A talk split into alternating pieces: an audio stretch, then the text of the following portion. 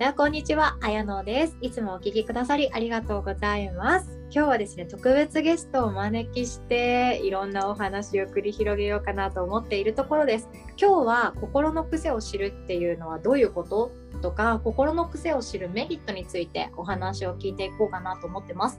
で10月の23日の昼の1時半からワークショップを開催するのを前々から告知させていただいておりまして今回は今ここさんにゲストとしてご招待させていただいておりますのでどうぞ今日は今ここさんどうぞよろしくお願いします。はい、今ここと申します。どうぞよろしくお願いいたします。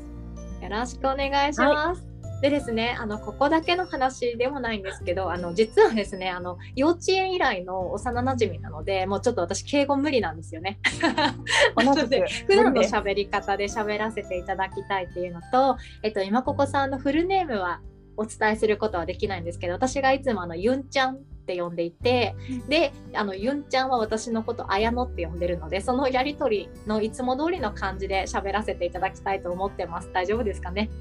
はい じゃあ早速聞いちゃおうかなゆんちゃん。で、えっと、心の癖を知るっていう内容だけど本当ね今日もお仕事お休みの中ありがとういつもねバリバリに都内で働いているゆんちゃんでよくこの勉強始めたよねって私すごくびっくりしたんだよね。えなんでまず始めようと思ったの？エゴグラム分析。うーん始めようと思ったきっかけはまあ、このエゴグラムって綾乃は受けたことないんだよね。そうユンちゃんにこの前やってもらったぐらいが初めてだよね。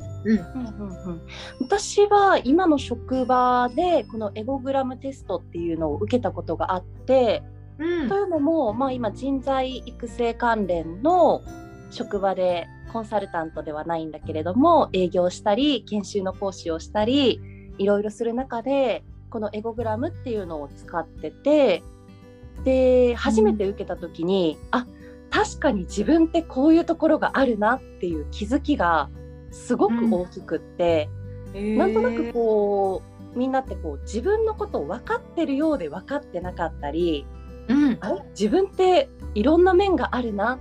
あれ？本当の自分ってどれだろうって思ったりなんかいろいろこうね対人関係の中での悩みであったり自分自身で悩んだりすることってあると思うんだけどまあそのエゴグラムを受けた時にあこういうところがあるなあじゃあこれちょっと変えたいからこういうところを意識してみると変わるかなと思ったのが本当のきっかけだったんだよね。えー、そうなんだ。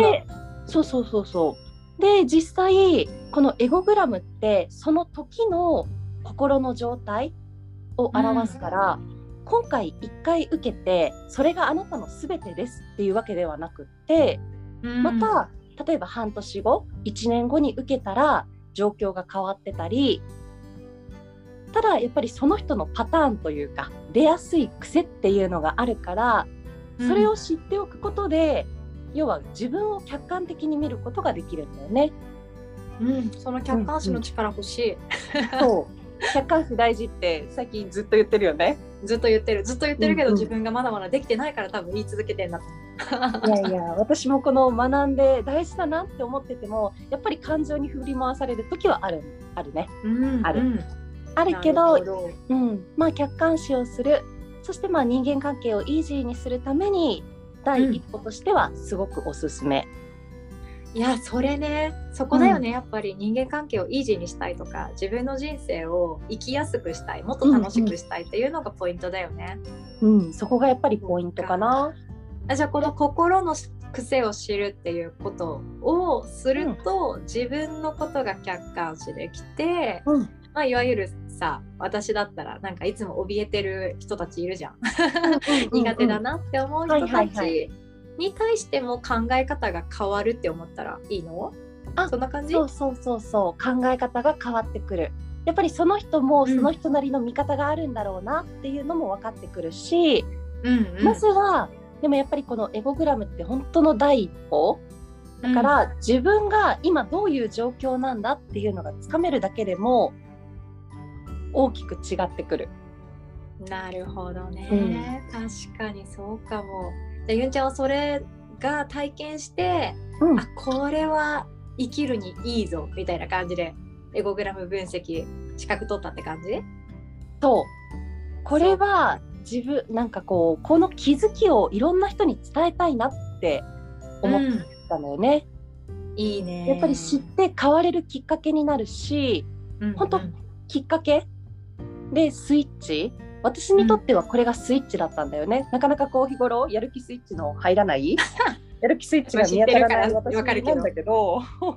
うん、なんかこれはあ誰にでも生かすことができるというか、うん、やっぱきっかけになる。そのきっかけって何事も大事だと思うし、うん、きっかけがないと動けないっていう人多いと思うんだけどそのきっかけになるなって感じて、うん、であとはね綾乃にこうひたすらね「ゆんちゃんゆんちゃん一緒にやろうよ」ってずっと声をかけてくれてたっていう 綾乃様々なおかげでもあります。そうだよね。だって私いなかったら周り全員会社員でしょ。そう会社員 そんな中でよくぞこっち側に来てくれたって思ってます。ありがとね私からするとさ。いやいやいや貴重な一歩だよ。踏み出せたよ。いやね本当あの多分この音声聞いてくれてる中でも会社員やっていて、でも何かしらやりたいなとか好きなことをサイドハッスルしたいなって思ってる人たくさんいるからその大きなね、うん、一歩にもそのサポートじゃないけど自分の実体験も教えられるんじゃないかなとか思ってるよ。うん、うん、生きてくると思う。ねそうだね。えでも実際どう、うん、エゴグラム分析の資格を取って、うん、その交流分析って言ったりもするんだっけ？そうあのエゴグラムっていうのはそもそも交流分析の中のたった一つの科目でしかないというか、そうなの？一つの要は何て言うんだろう自分を知るための道具でしかないんだよねツール？へえ。うんうん。そうそう交流分析っていうのは、まあ、うん、自律性の確率っていうのを目標にしてるんだけれども、うん、まあ要は自分自身が本来持ってる能力に気づいて、うん、その能力の発揮を妨げよるこういろんな要因に気づく。それを取り除く。例えば自分には力があるんだけれどもいやいや私なんて何もできないしで自分がブレーキをかけてたら、能力の発揮のしようがない、うん、そういうところ？まずだから自分を知って妨げてる要因を取り除いて、うん、自分の力を最大限発揮して生きていこうっていうのが、まあ、交流分析が目標とする自律性の確率なんだよね。でそのためにはうん、まずやっぱり自分を知らないと。うん、ということで自分を知るツールでエゴグラムっていうのがある。なるほど。だからそこでまずは自分を知る。うんうん、そしてまあいろんな状況に直面した時に今ここにおいて考えられる可能性の中からあこれが一番いいなっていうものを自分で選択してうん、ここに向かって実行できる人。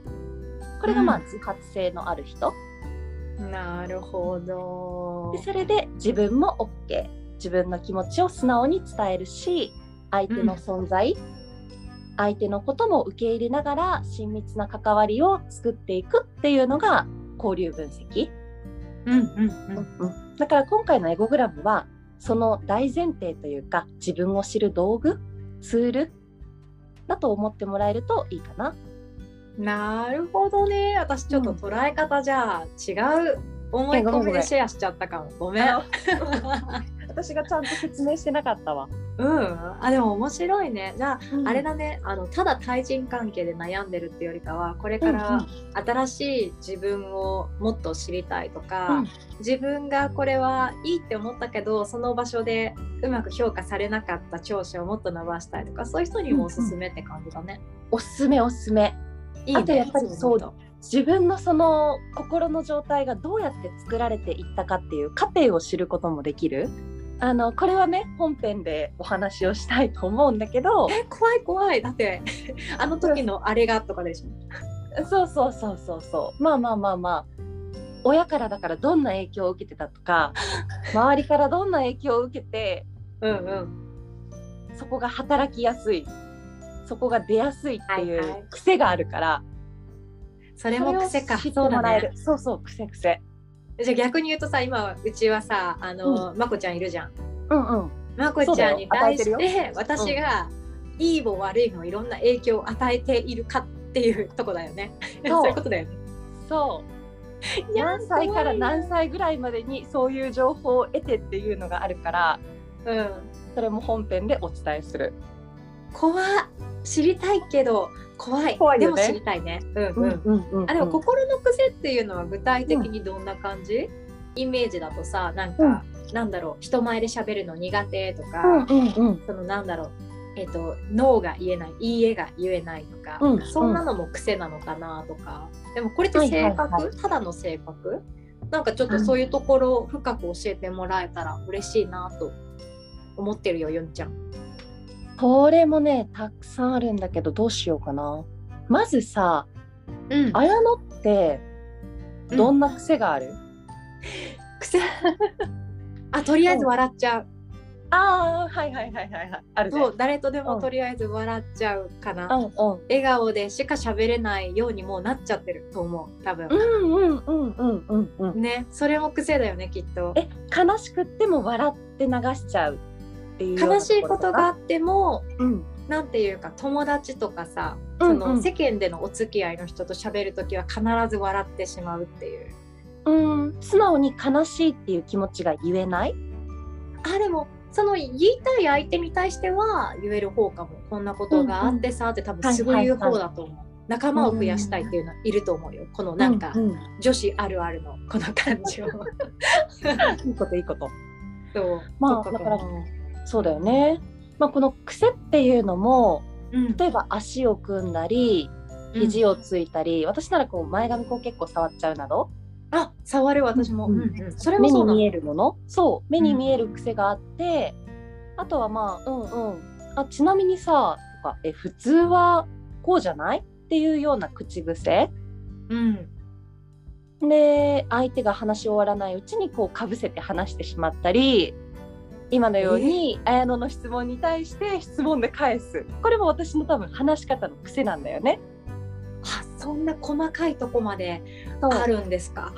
いろんなこう癖があるんだけど、うん、まあ、今回はこの心の癖っていうところで心にも癖があってそれによって自分が物事をどう感じやすいのか、うん、そしてどう考えやすいのか思考の部分。感情と思考の部分、うん、でその結果感情と思考が行動を生むからどんな行動を取りやすいのかっていうのが見えてくる。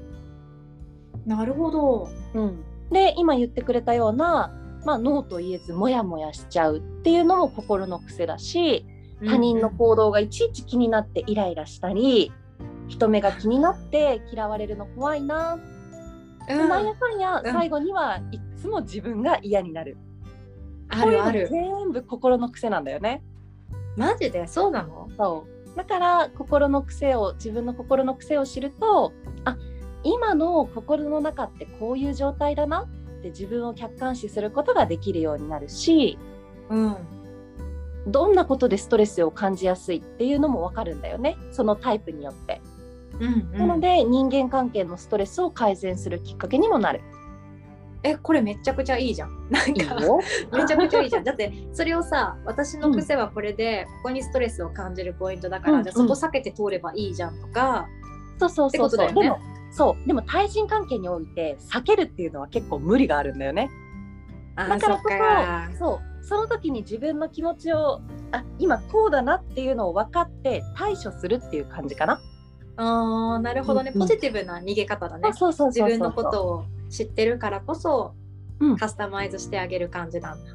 そう。だから感情に振り回されず、今ここでのこう最善を自分で選ぶことができるようになる。その結果自分にちょっとはこう自信が持てたり自分も好きになれたり、うんうん、人間関係が少し楽になってくる。イージーになってくるからこの心の癖を知るっていうエゴグラムはすごくおすすめ。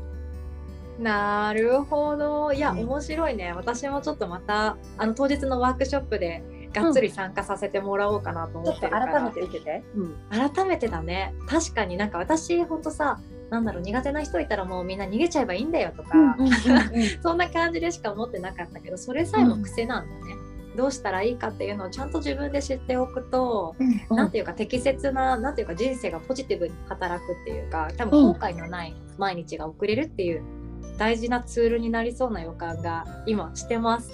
お素晴らしい。楽しみありがとう。